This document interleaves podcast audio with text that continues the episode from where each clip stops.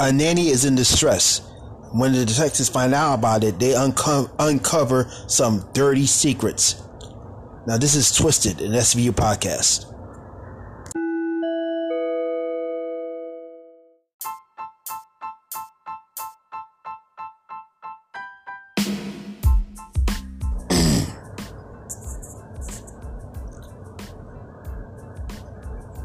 yeah, you are listening to Twisted, an SVU podcast.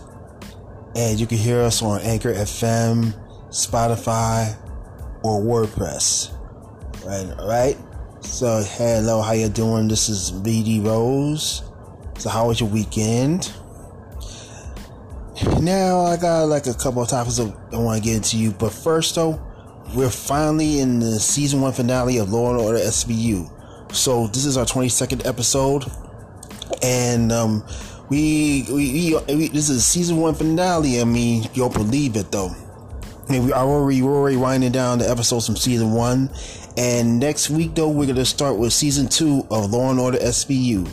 I mean, this isn't, this isn't the, my season finale of my show though. Even though, though, we're going to continue going on through the summer and then till like until August. And then in September, I'm going to start my second season on my show. And I wish I had a partner with me, you know what I'm saying? I wish I had a partner. I mean, I've been doing this one man show since February and all this stuff, and I've been doing the show all by myself. No assistance, no one's helped me, me and all that stuff though. So, um, man, I know it sucks. I mean, I need to have a partner so we can talk about the episodes of SVU and discuss the scenes and talk about the detectives and all that stuff though. So, later on on the show though i'm going to give you a little recap on season one and all that stuff though. So first what's in the news lately? Y'all heard um do you remember, y'all heard the news that uh, Biz Markie had passed away at, at age 57 uh, do y'all ladies listen to hip-hop and do you remember this rapper called Biz Markie now, this rapper Biz Markie, uh, he had a couple a couple hits back in the late 1980s with songs like "The Vapors" and "Just a Friend," "Spring Again," and all that stuff. Though he while he tried to imitate Barry White, and um, before that, he was part of the Juice Crew back in Queens back in the early 80s, and then he branched out as a solo artist. And that guy, he be doing some weird shit, man, the noises and stuff like that, dressing in clowns and he made some appearances with Yo Gabba Gabba and all that stuff. And um, there has been reports recently, uh, somewhere around last month, saying there were rumors saying that he died, and you know he's been in declining health in the past couple of years, and you know he was suffering from, from diabetes, and I heard sometimes um, a while ago he suffered a stroke. So um, I remember last month there were rumors that Biz Markie has had died and when rapper Big Daddy Kane said that he's still alive and he's in a coma, and they sent some prayers for him. Right now, I mean, yeah, I know that the, um, the Lord took him away. You know that the Lord said it was his time for him to go. Though I mean, he suffered enough. So, um, Biz Markie is a big dude. You know, I mean, he's gonna be missed, right? And yo, check this out though. Y'all heard that Britney Spears won in the court a couple of days ago because she's trying to disassociate herself with her father and like he's trying to control her. I mean, he it's all about he's trying to be conservatory on with Britney Spears. I mean, listen, Britney Spears is almost 40 years old. And her father thinks that she cannot handle this as an adult, though. I mean, it's like he controls her and stuff like that, though. So we're gonna get so we're gonna get to the control in this episode. So I'm just like gotta say that the Britney Spears have been on a meltdown recently. I mean, she shaved her head and then then she hit the paparazzi with the umbrella, like breaking down, and then they took her kids away. I, I don't know. It's, it was a mess with Britney Spears. But it turns out that her father was is conservative, and he's just like it was like in other words, he's controlling her stuff like that. But Britney Spears was like, uh, uh I want to be on my own and then the media's bash her saying that she's uh, has a mental breakdown, help Britney, and then she has a schizophrenia or what you call it. But it's like a sign for help. But, but however, though, she won in court, so that means she get Britney's got to get her own lawyer, and then she wants to be independent. I mean, get away from her father. But like I said, you know, a woman's like almost 40 years old. I mean, she wanted to, to control her life and take care of her life. Well, yeah, good luck with that though. So, um, you know, so that's all I want to tell you. I'm tell you all this acts of gun violence is spiking up. I mean, I just heard that like um 13 year old kid was um murdered in the Bronx and it was gang related. So I mean, everything when everything every time with the shooting, it has to be gang related. So brothers, you need to stop killing one another, man, and try to work together as unity. Don't be killing one another with the drugs and the crack and um, damn gangs and all that stuff because that's self hatred right there, you know. So you know, most I don't even like that though. So, brothers, you gotta need, need to get your act together. Pull your damn pants up. We don't want to look at your stinking ass drawers. Like Pepe Le Pew in the Bugs Bunny cartoons. Pepe Le Pew, Pepe Le Pew, a little bit, little bit, a bit, a bit, Moonshine, Madame Celelle, Pepe with you. All right. Okay, so let's get to the episode.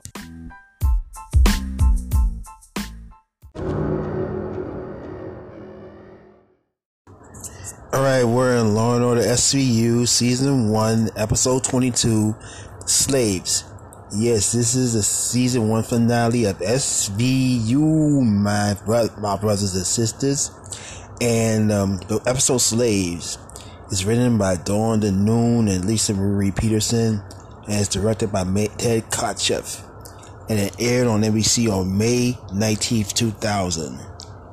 In the springtime, it's spring again, like Biz Markie saying, it's spring again. Now, this episode right here, though, it leaves us with a cliffhanger, right? And at the end, I'm gonna give you a spoiler alert, but I'm not gonna say anything that much, though. All right. So now we in the cold open, and we're in the squad room, Captain Cragen comes in the squad room and tells the detectives that they're going to be taking a bi-yearly psychiatric evaluation. And once was like, bi-yearly for bipolars. So he, he wants like each individual to have an appointment with the shrink because it turns out to be Dr. Jackson. And Cragen says that he will go up first. You know, the blind leaving the blind or something like that though. Okay, so um, this guy comes in the squad room and he is a Romanian vendor, and he wants to talk to the detectives because he received a a note from this mysterious lady. So um, he comes in and sits down, talks to Benson Stabler, Jeffries, and much about uh, what he what he saw. So he tells he tells him a story saying that he was on his job and he spots a couple of kids stealing fruit from his vendor, and he chases them down the street then all of a sudden, a woman shows up giving him a note. And um, he also tells them that she speaks Romanian just like him. And um, it's like, she, and then when she gives him a note, it's, it's like a distress message. And he tells him the note says, I need help. And um, he also tells him that um, the person, look for the person name is Constanza Cordescu Something that's that's what the note says though. And um, Benson was asking her. That she, she, he also tells him that this woman has been abused. And um, Benson asked the vendor, was it phys- physically or sexually? And the vendor says both. So it turns out she was probably being raped by somebody or being taken advantage of it or something is held against her will. Oh, so and then they ask him when he when the when the lady gave him a note, he tells him like a few days ago. Oh, so now it turns out that um he he gets a distress note from this mysterious woman saying that she needs help and she has been abused. And it turns out she's probably been being held against her will. And they and she tells the vendors to look for a woman named Constanza Cordescu, something like that, though. So Okay, so we go to the cold open. You got like ben, Stabler, Benson, Munch, Jeffries, and Cragen. And um, we're in that. We go to Act One. We're in the squadron still, and um, the inventor is talking to a sketch artist. And then Jeffries hands in hands the inventor some coffee and stuff like that. So So the detectives they talk about the woman being abused, and they try wondering why did the vendor have to wait like three days to come up here. And then they was talking about him, his wife was talking about some this and that, something like that. But I want to find out. Here's my take on this one right there. If a vendor gets like a distress call or distress notice from somebody, I mean, if I was him, I would report to the police right away. I mean, why do you have to wait like a couple of days just to show up at the um, precinct to tell them what happened? I mean, why why you wait so long, huh? Think about that. All right, so um, they so the detectives they talk about this woman named Constanza Godescu, and um, and then you talk about uh, this mysterious woman being abused by somebody, and Craig was like, "No, we gotta find this Costanza because it's like three days cold." Okay, so um, we're so Benson, uh, we're at the Costanza's apartment. You know, Benson and Stabler track her, her down, but I don't know how they tracked it down. But they, they showed her the this the sketch about this woman, and she looks at it quietly and she says, "No, I don't even recognize him." So um, and and then Costanza she tells him that she has an aunt named Eliana, and she hasn't seen her in three years. So Benson picks up a picture of this woman, and they ask her, "Is that Eliana?" She was like, "Yeah." And Stabler was like, "Why you lie to us, huh?" And then Costanza was like, "You know, she don't trust police to blah blah blah blah. I don't know what it is though. Keep a low profile." So um, tells him that um, is her niece, and she hasn't talked to her in three years. Ever since the last time he spoke, she spoke to her that she was enrolling at NYU, and then as, as ever since then, nothing ever since then though. So um, after they finish interviewing Costanza, Benson gives uh, Miss Costanza give her her card to let her know if anything. If you see Elena, give her a call. What you would call it. So. All right, so we're on the street. Benson and Stabler having a walk talk. They come out of apartment, and Stabler he gets on the phone to to call somebody, and he wants someone to order a database check on Eliana because he said that she was at NYU.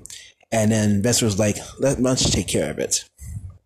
All right, so we cut to the offices of the NYU. It's like an office somewhere, and then this lady is working there, and uh, this lady tells Munch and Jeffries that she never showed up at NYU at all and um, the detectives they want to find out about the records and then the lady tells them that there's uh, like thousands hundreds or maybe thousands of people enrolling nyu and she shows them people carrying files whatever walking down the office i mean that was a short scene now we're at the back of the precinct and we're in um, the office and and Captain Cragen he has an appointment with Dr. Jackson.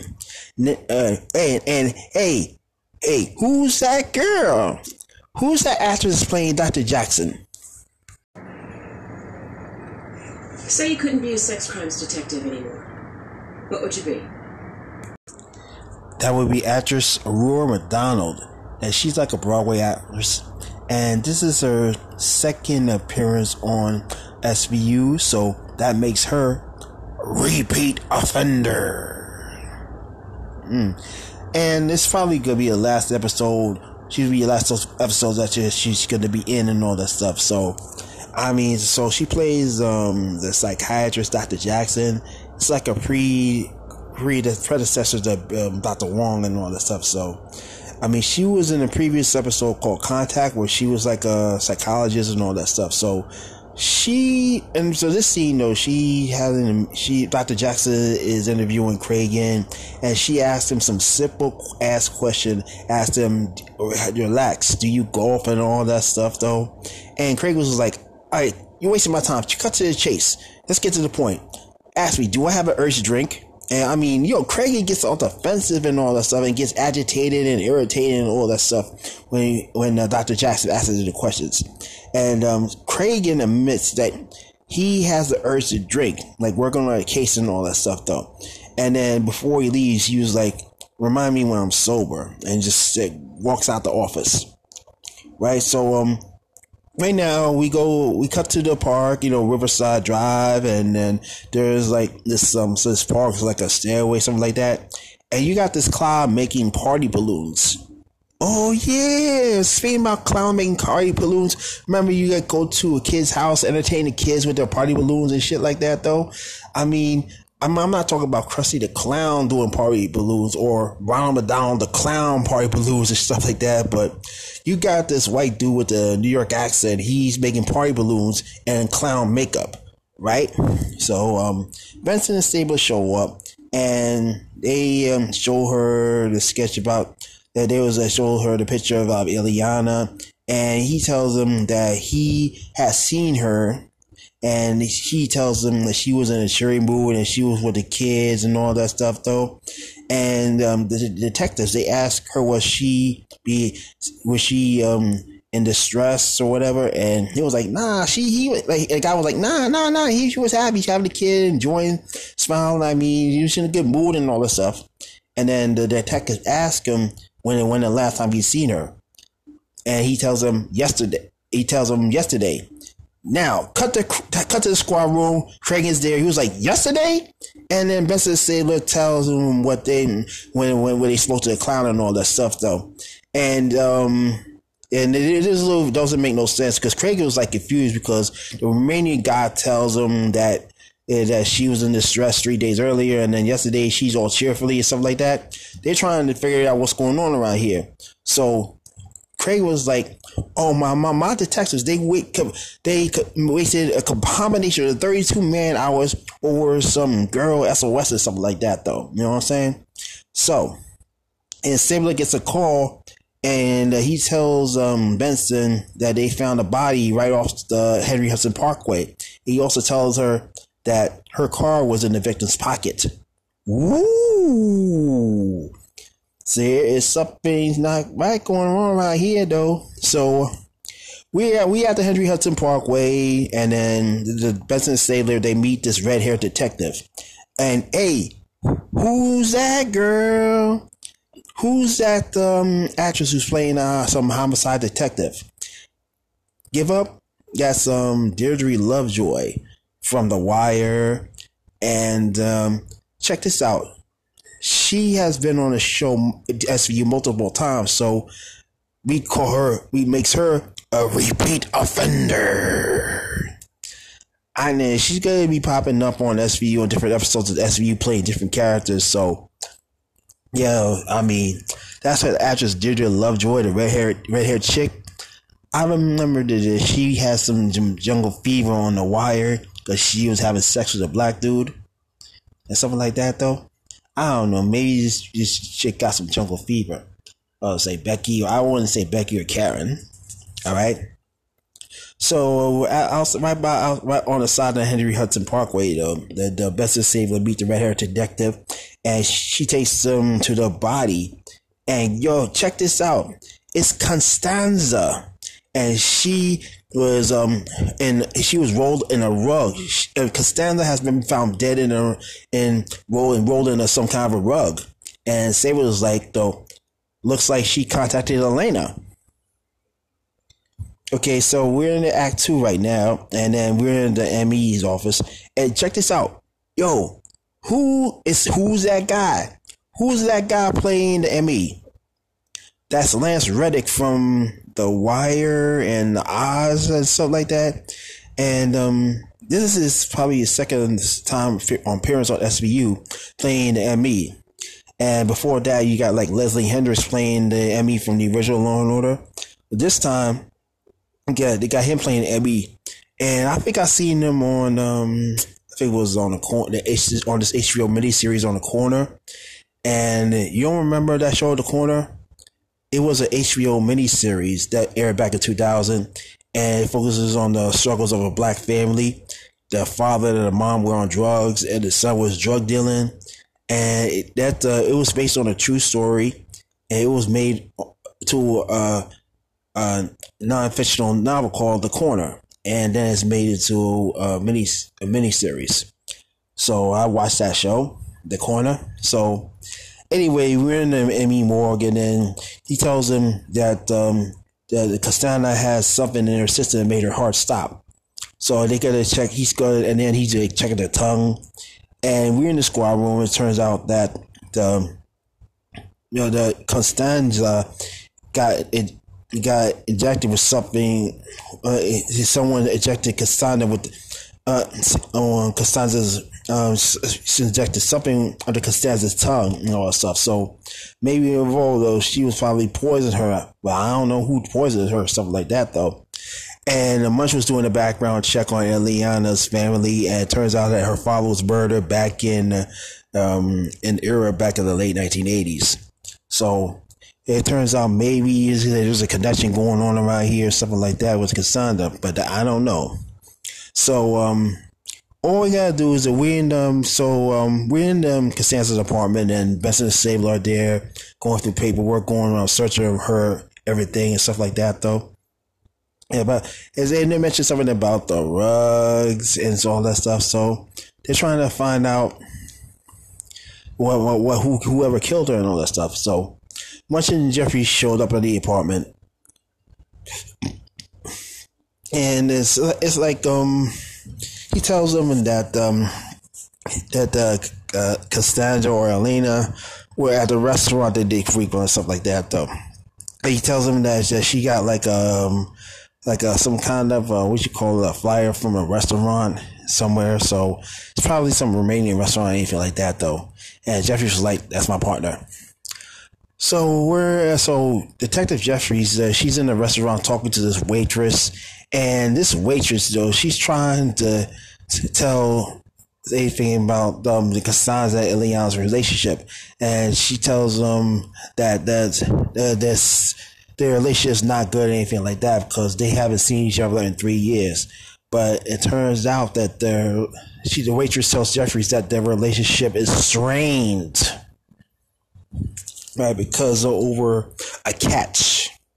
So um, then the waitress, uh, the waitress tells Jeffries that uh, Costanza was gonna save up for money, so so so, she could send it, save save us money, so she could send it to Eliana to come over here to the city.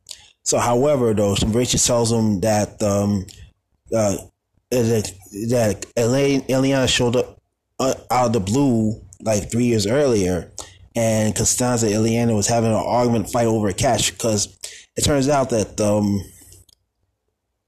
Eliana, she tells him that Eliana met an American businessman in a club three years earlier, and she plays to him that she's trying to find a better life, go to school, stuff like that. And the businessman was like, he's trying to help her and all that stuff. So he sends her a ticket, you know, and he offers her a job and all that stuff, though.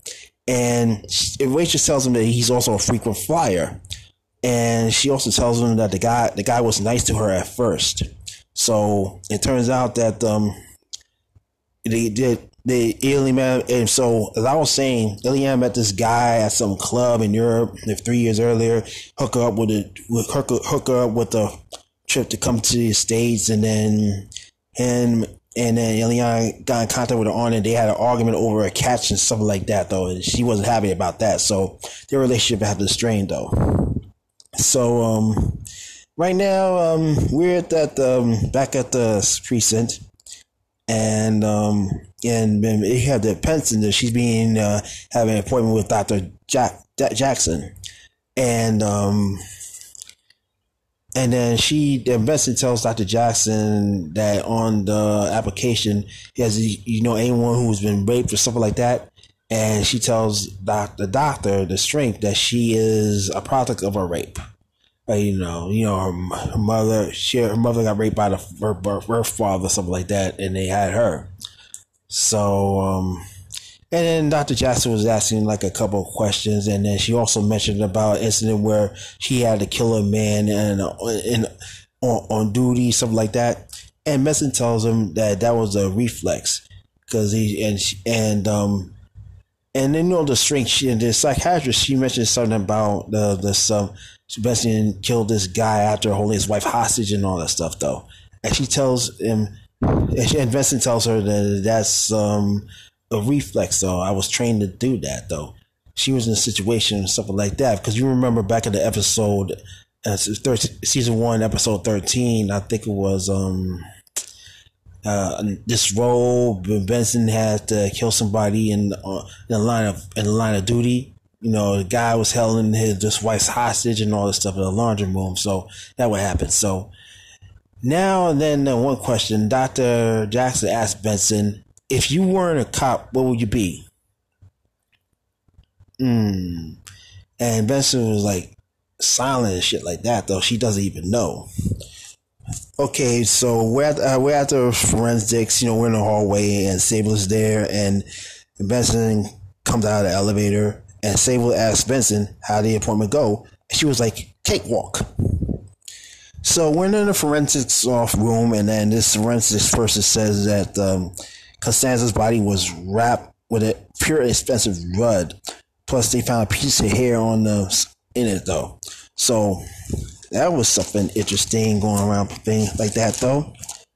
Meanwhile, though, we're at the offices of Air Bucharest and Munch and Jeffries are there, and they got this um, employee sitting there with a computer. They're trying to find out who's that guy who hooked her up with the with with um with the flight to the U.S. and the job being some and a job and all that stuff. So, so one was going um talking to this guy, and all of a sudden the phone rings, and Munch tells the, the computer to do, don't answer the phone. There could be a conspiracy going around it. It could be something like that. And the computer guy was like, I think that's was your phone, sir. Turns out Munch he didn't Munch didn't know his phone was ringing and shit like that though. So he picks up the phone. He trying to find out who the frequent flyer is. He want to know who. So Munch and Jeffries found out that the guy who hooked her up with a job and coming in coming here over here to the U.S is identified as Mr. Randolph Morrow. Now, there is a motive going on right here. Now, yeah, so Benson and Stabler, though, they're right outside um, Mr. Morrow's brownstone apartment. They knocking on the door, and there's this young lady emerging from the downs downstairs um entrance. She was like, "Can I help you?" Hey, yo, it's, it, it's that it's that girl they was it's the girl they was looking for, Illyana. Now it's now now now we're gonna play a game. Who's that girl? Who's that actress that's playing Illyana? I don't know what that is, but I remember the she was in the earlier episode in the early, in the early season. I mean, she played um model who was sexually assaulted and then beaten bash, in the head. Cause I mean I don't know the actress's name, but she appeared on um uh on on an earlier episode, and um of course season one episode three called "Or Just Look Out Like One." I mean that's the same actress that played a model who was sexually assaulted and beaten and died from injuries and stuff like that, though. But I don't remember that actress' name, but she looked kind of familiar because I could tell by the face. So um, Benson, so anyway, Benson and Stabler, they find Eliana, though, and she's at the Morrow's residence. And, you know, it's so, and then they tell Benson and Stabler tell her that her aunt has been found dead. And Eliana was like, I don't know what you're talking about. What is this dumb bitch saying? And then all of a sudden, a little girl emerges. That's probably like the Mr. Morrow's daughter or stuff like that, though. So and then we're inside um, the, um, Mr. Morrow's apartment, and it turns out that Elena is a nanny working for the Morrows. And the Morrows is like a yuppie couple, or something like that, though. And then she didn't give out that much information. She tells him that she's preparing dinner for Morrows, and she don't want, and then they don't want, they don't want, um, they don't want dinner to start late, and she asked him to leave. But however, Benson and Stabler has some questions to tell her, though. So, and then they tell her that um, they gave they gave the vendor a mysterious note, and she was like, "I I never gave nobody a note." And then they was like, "Who's who else want to do that?" And Leon was like, "I don't know." She denies giving the, giving a note to the fruit vendor and stuff like that. That's what I'm saying. And then when they tell her that her aunt has been found dead on out right off the highway, she was like, "I haven't seen my aunt in years." Like she don't even even care about her honor and stuff like that though. And then she orders them to leave because the, she don't want she she don't she don't want want the the couple to have know that they have in company stuff like that. She tells them they're be starting late. We gotta leave right now. And then she shows them to the door, escorts them outside. And before the detectives leave, Benson was like, Ileana, you were supposed to start NYU three years ago. Why? Ileana didn't say nothing. She and she got that loose look on the face saying, fuck you. And then she closes the door on them. Damn! They didn't get nothing. That's messed up though. Damn. So we're into Act Three, and then detectives talk about Ileana, why way how Ileana reacted when they tell her her aunt has died, and all that stuff though. And then all of a sudden, um, Benson Stabler are there, and uh, Munch and Jeffries and Cragen. They discussing about how about Ileana's reaction. Then all of a sudden, Dr. Jackson's there sitting on the desk. She tells him it's Stockholm syndrome. And Munch remembers the Stockholm syndrome because he mentions about a story about that this um that these these guys were holding people hostages in Stockholm back in 1973, and they held them hostages for a few days, and then a few days later, when they come to rescue them, they told them that um they just getting defensive and they was armed and they don't want to they don't want to testify against their captors and they be resistant and all that stuff though. That it like brainwashing and shit like that so. And then um and as I was that, that, I mean, that was like an actual incident in Stockholm, Sweden, where these uh, four people were held being held hostage against their will, and then all of a sudden they was being groomed, pimped, and and brainwashed, trying to fight against the cops and all that stuff, turning like wasn't being held or whatever though.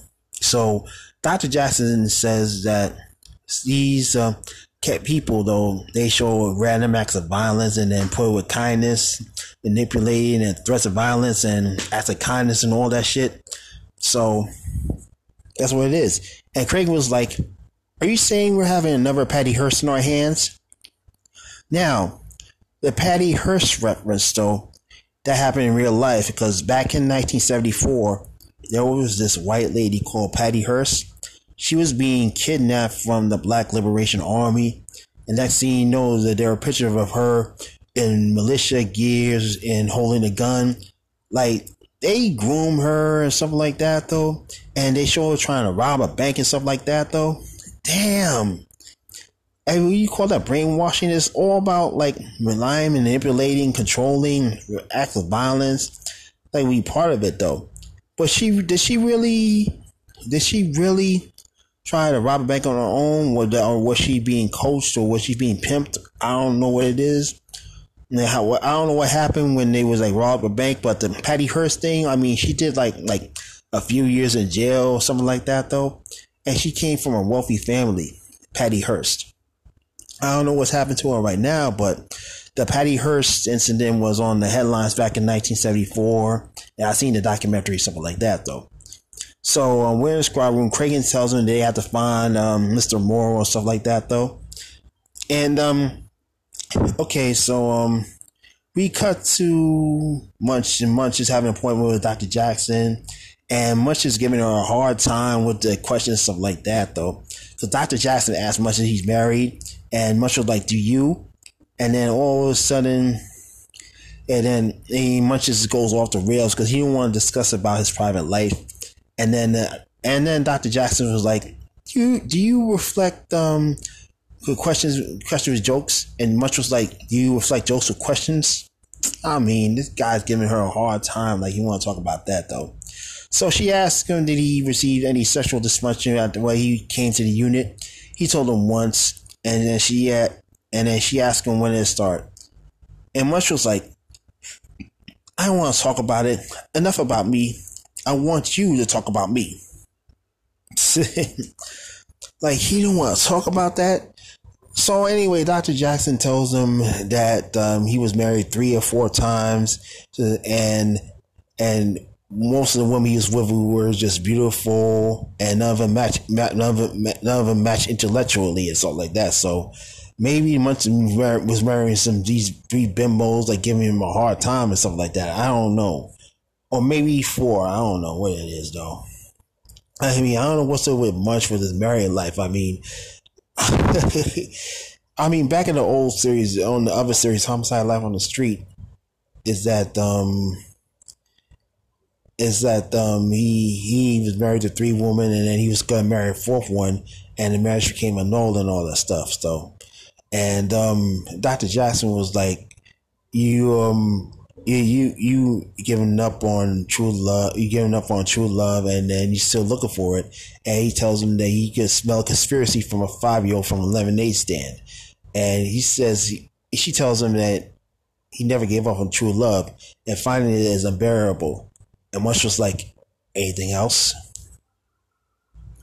all right, so right now we cut to we back on the street, and um, Benson and Stabler are talking to Mr. Morrow's neighbors, and they ask him about Elena, and uh, they tell them that um, she they they never made contact with her, and then she she don't say anything and something like that though, and um, they also tell Benson Stabler that um, Mrs. Morrow's wife is a veterinarian, and the husband is like a Wall Street corporate type. Now we cut to Mr. Morrow's office, and hey, who's that guy? Who's that actor?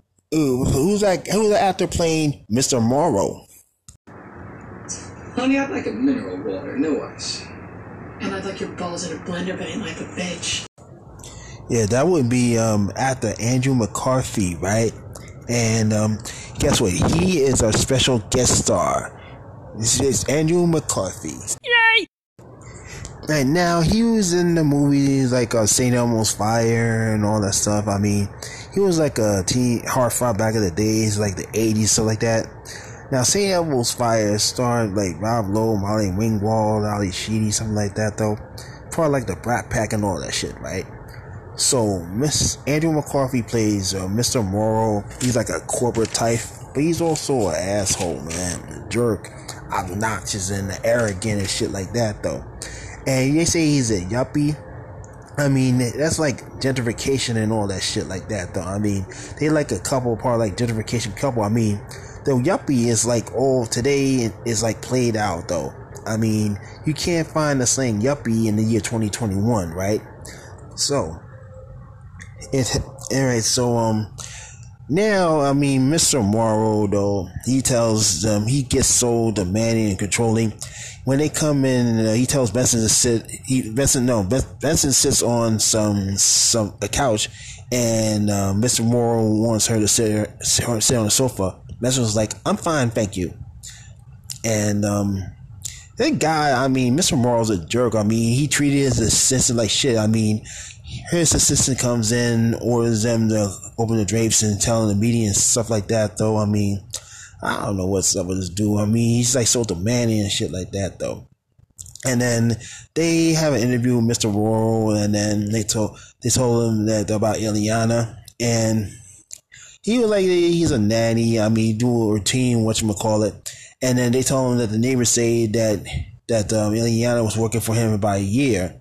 So, and Mr. Morrow, he ain't giving much about information about Eliana and stuff like that, though, and he tells him to talk to his wife.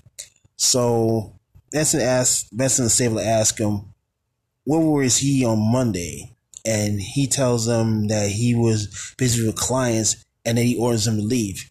So as soon as uh, Benson and Stabler left, Benson takes out a hair from his jacket. So he left something, something like that, though. So, okay, so um, we outside. We were outside his office. We are on Third Avenue. I think it was like on um, East Fifty Third Street because I reckon I, re- I recognize that background Third Avenue because I used to do messenger work, and sometimes they send me to um the you know like the East Side like Third Avenue. I mean they had like um some offices over there at um nine nineteen Third Ave and I used to do messenger work, and I'd be making these deliveries or pickups and stuff like that. So I remember, I remember that area well. That's like Third Avenue, like East Fifty Third Street. That's like something like that. So Benson and Stabler have a walk and talk, and she got his the hair sample and all that stuff though, and then next thing you know, Stabler gets a call from the toxicology people, right?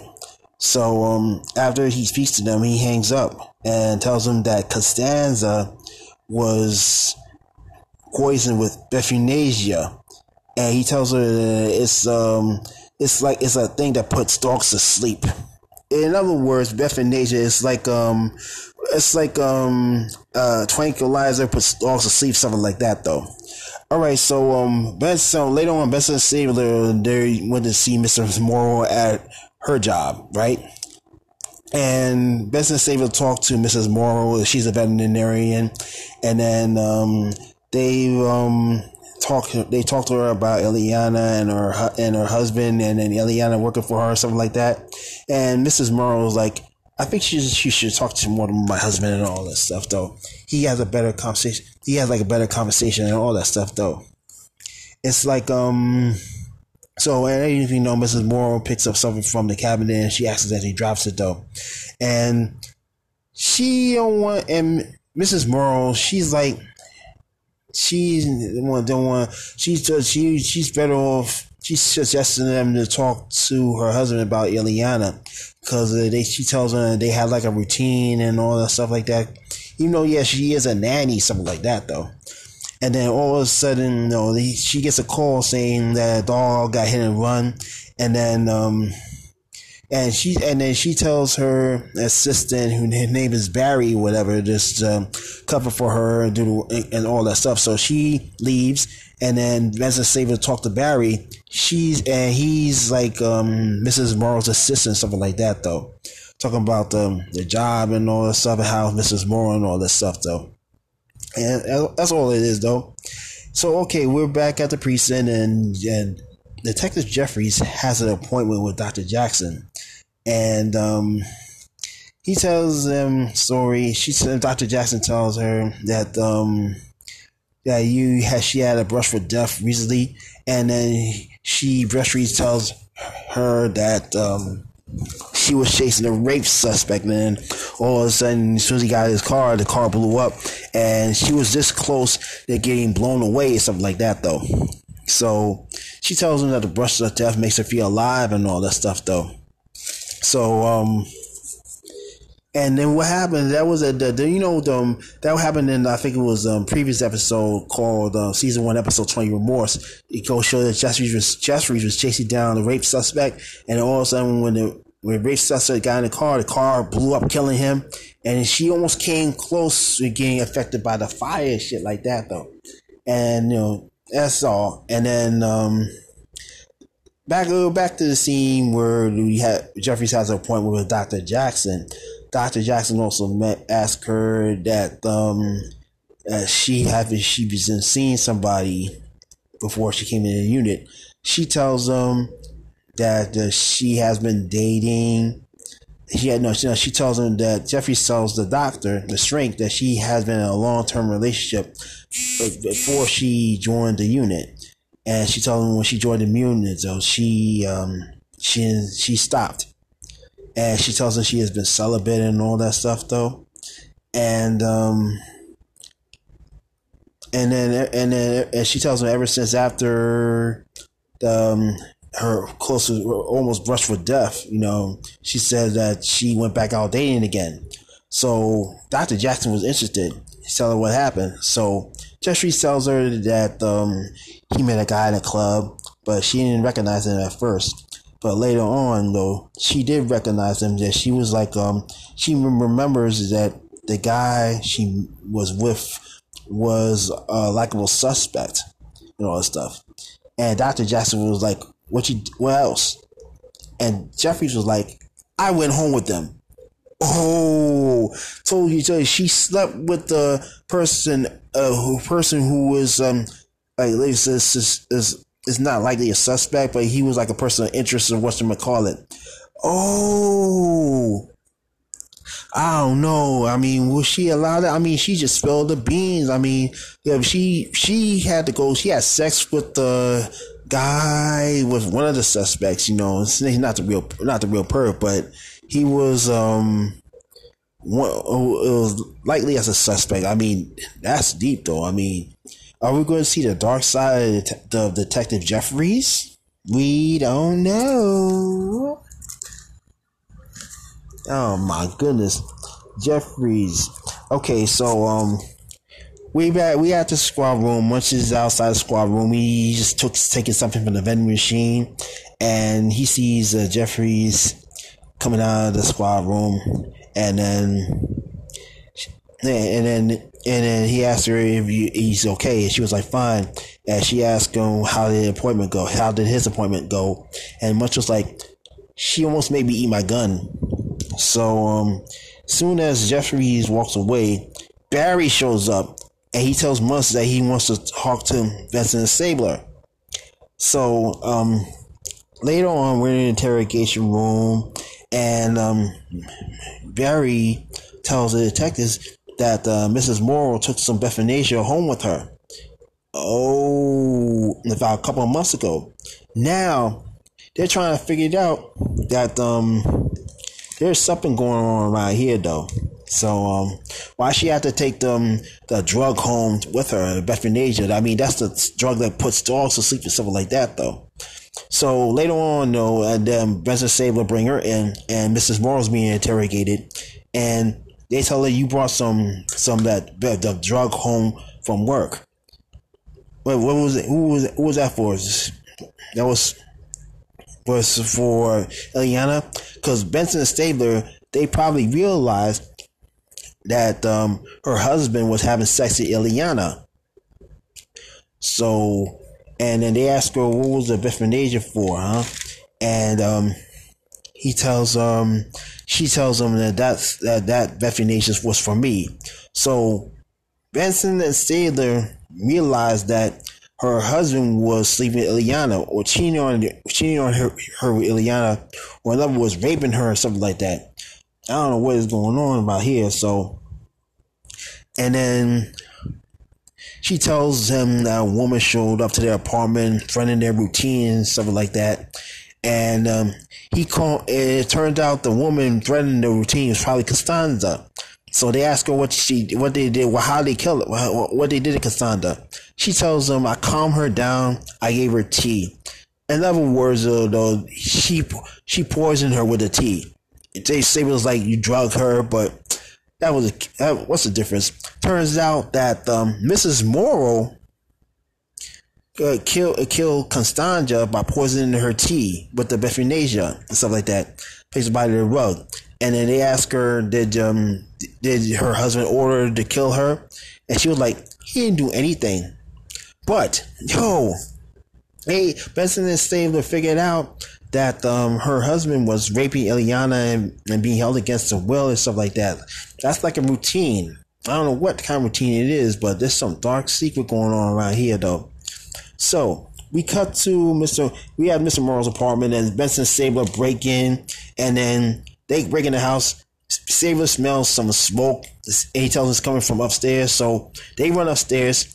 They catch Mr. Morrow burning pictures and, and burning pictures in the fireplace. And then, you know, Stabler comes in and cuffs him to some chair. And um, Benson just sees the pictures that pictures of Ileana, and there was like gruesome pictures of Ileana, stuff like that, though. So um, Benson and you know, Stabler asked, "Where's Ileana?" And Mr. Morales was like, she's gone. She's not coming back. So Benson and Stabler run into the bedroom looking for Eliana, and she's nowhere to be found. And however, they open the closet, and there's another set of double doors. So with a padlock. So they break the padlock and they open it. Yo, they found some bondage shit, man. The S&M, like a chains and a bondage mask. Turns out that she was a damn sex slave. Ileana's a damn sex slave, being tore held, being raped and tortured. Oh shit!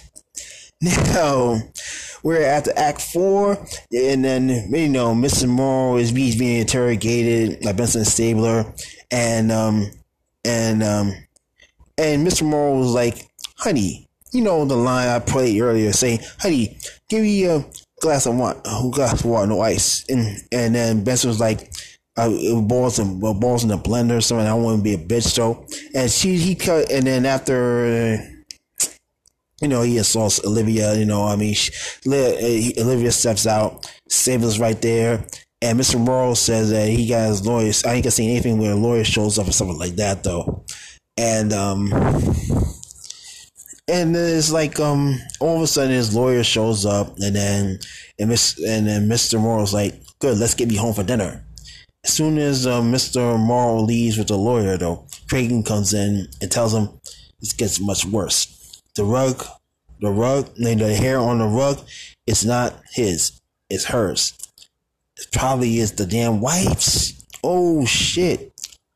Yeah, I mean, um, maybe his wife was doing something involved about that. So, if Benson Benson tells um, uh, no, no, excuse me, Stabler comes to the squad room and tells Benson that we gotta go get search warrant and stuff like that, though.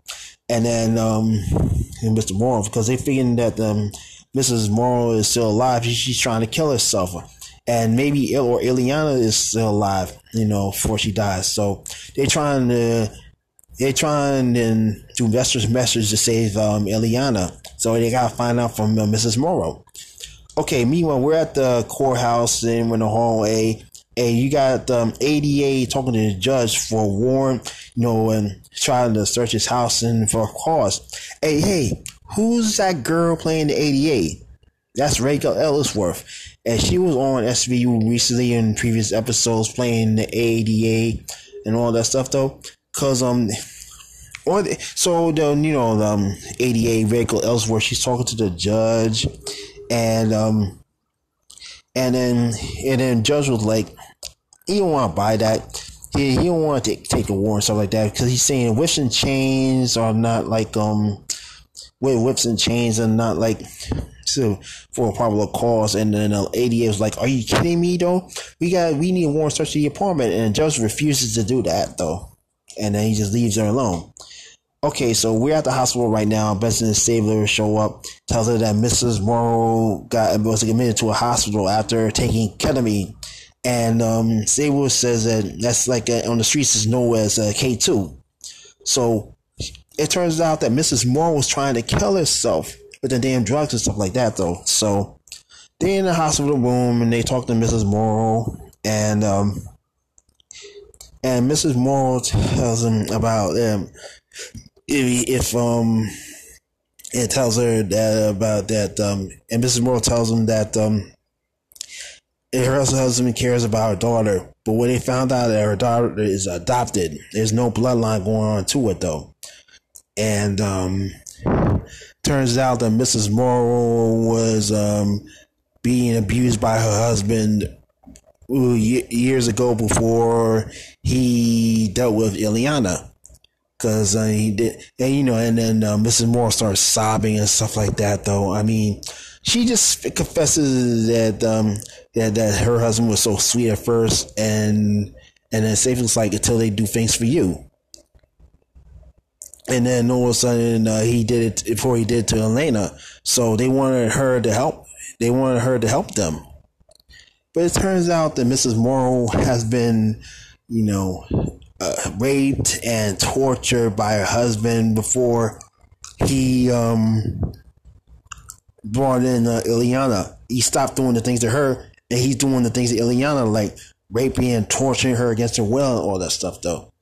Now, we're in the interrogation room again, and Munch and Stabler are there confronting Mr. Morrow. And um, Mr. Morrow is like, I control Illyana. She won't even eat, drink, or sleep without my permission. And yo, this guy, this Mr. Morrow's an asshole, man. A jerk. An asshole, a jerk off, man. He controls her and all this stuff. So Stabler comes up and gets in his face trying to control him. He tells him to stand up. Twice. He tells him to sit down. He does. Tells him to sit down. He does. He said, and Stabler's like, stand up, sit down, stand up, sit down. He laughing at Mr. Morrow, stuff like that. Like, like, who's controlling you? And it turns out his wife gave him up and all that stuff, though. And, and uh, I mean, yeah, they, they, they, they, they know they had enough of Mr. Morrow and his nonsense and stuff like that, though. So, we out at the squad room and, um, Benson and Jeffries are looking at pictures of Illyana, and or she had like gruesome pictures of Illyana because she's showing they they got like blood marks on her back and all that stuff because that girl has been been raped and tortured against her will, and they also had a picture, an unknown photo of her inside some wooden coffin, and Benson notices that that's that's the the rug. He tells him that's the same rug that um Illyana's aunt was rolled and buried in, stuff like that though. So they they so they look into her folders and then and then it turns out that um everything all that happened in her apartment. So they had to run they had to go back race back to um Mr. Morrow's apartment to find Illyana and then all of a sudden they were they come into the bedroom and um they see they saw some wooden piece on on bottom of the bed. So they ripped it off though. They found um that they found the coffin. They found Eliana inside a coffin, rarely breathing, stuff like that. So they had to take her out, and all know, stuff though. So um, and then where you see at um, Stabler, he having an appointment with Dr. Jackson, and um, and um, and Stabler, you know, he's talking to him now, saying that he lost his soul about working the union, and he tells Dr. Jackson that he been thinking to him about the crimes and how people do such a thing. And Dr. Jackson was like, what you think think about?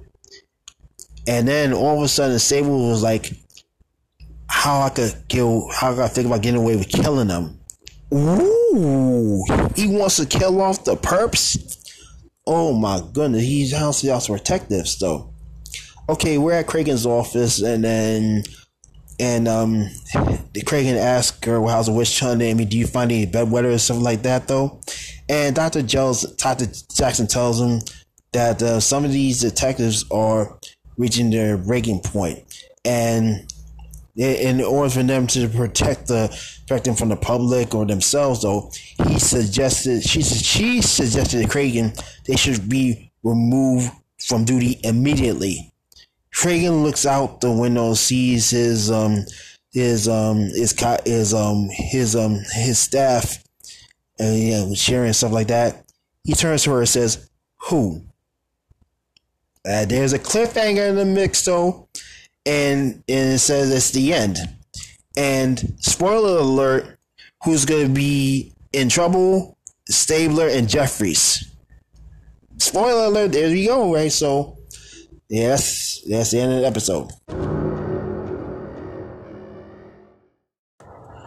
All right, all right, all right. So um, we done with season one of Law and Order SVU.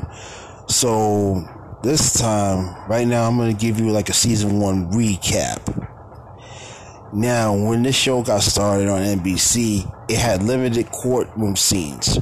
So you got the detectives they coming out here to testify against the suspect I mean, it's just as brief, man. But I mean, but like for give give you an example, you got like different detectives coming in on the stand. Like on one episode, you got Stabler coming in the stand testifying against a weenie waggler. In other words, guy showing his dick in in the public and stuff like that, though. Then you got Jeffries going to testify against a rape suspect called Rape Man.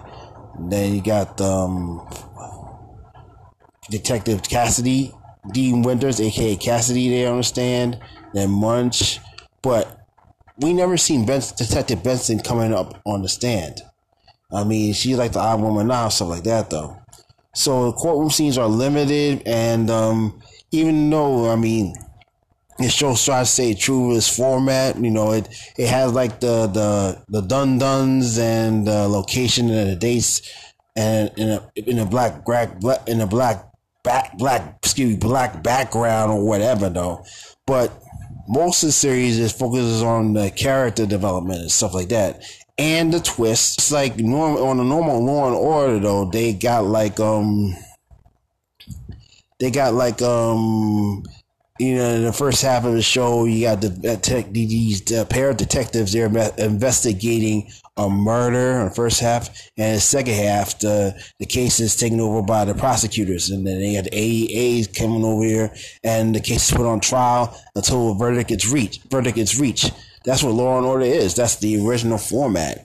But SVU is a bit different. I mean, because um, right now you're dealing with uh, se- sexually heinous crimes or something like that heinous crimes and uh, crimes of sex with, with, with crimes dealing in a sexual nature and all that stuff though. I mean, SVU gets something different because you got like um the rape, and then you got missing children, and you got pedophiles, and all that stuff all together. That's that's part of SVU. And the different part about this is some of these victims, though, they they survive the attack, though. That's different from that one. So I mean, so however, though season one was um this is all right. In other words, I mean it's just like um despite the courtroom, courtroom scenes being limited because normally uh, they would go case the case will go to trial. However, on some episodes of SVU, the case is going to trial, right? But most of the show is focusing on the the plot, the twists, the plots, the twist, and character development, though. So that's a little bit different and stuff like that, though.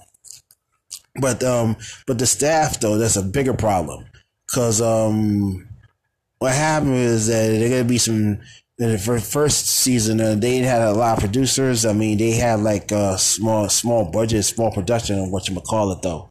But yeah, some of these producers they feel uncomfortable with the series because of the scenes. Like for example, I mean, um, at the end of season one, you got the, the the executive producer Robert Palm, who's also a showrunner, and he was a staff member of the original Law and Order. He decided to step down as a showrunner because he felt like the show was too intense, too graphic for him, and uh, too un- uncomfortable to him. So at the end of the season one, you got some staff members they must just quit or got fired. So because some of them, some of you know, some of these staff writers, some of these staff writers, they have the scripts they're not like up to par or something like that. Though, but in the end, uh, they will be fired or just quit. In other words, or altogether. And but the second season, I'm gonna tell you this: the second season though is gonna be some changes over there. I mean, and it's gonna be more. It's gonna it's gonna stick more to the Law and Order format and stuff like that. And they're gonna be showing you having their own characters and stuff like that. I mean, the, oh yeah, I forgot about the first season. That they have um characters crossing over from the original Law and Order to help for the show. But check this out: season two comes, it's a whole different ball game because you got new showrunners, and the show will improve and all that some sorts. Excuse me. So I felt like I, I felt like I, I felt like it just did a hiccup, man. I felt like I have a, a volcano coming in. So, so I mean, you know, that's my season one recap. I mean, I mean, the plot, the twists are, are good, stuff like that. But um, I even know there's going to be some changes with the staff on SVU. They're to bring in some new producers and some people familiar with the Law and Order thing, stuff like that. So there's to be change up. But however, though, it might lead to things something a little better. All right, so um, I mean that's about it right now because uh, we already um gone through the whole season one recap thing though, and um next week we're gonna start season two of SVU, and this is not the season. This is not the, the season finale of my podcast though. We're gonna go on to August, and then and then after that we're gonna take a break for a couple of weeks We'll be back in September for a new season, and we're gonna do a little bit something different right there, though. All right, so I want to say thank y'all for listening, especially the ladies. Now, so you can listen to us on Spotify, Anchor FM, and WordPress. Look for Twisted Law and Order podcast on WordPress.com. So this is um BD Rose, and have a good, have a blessed week.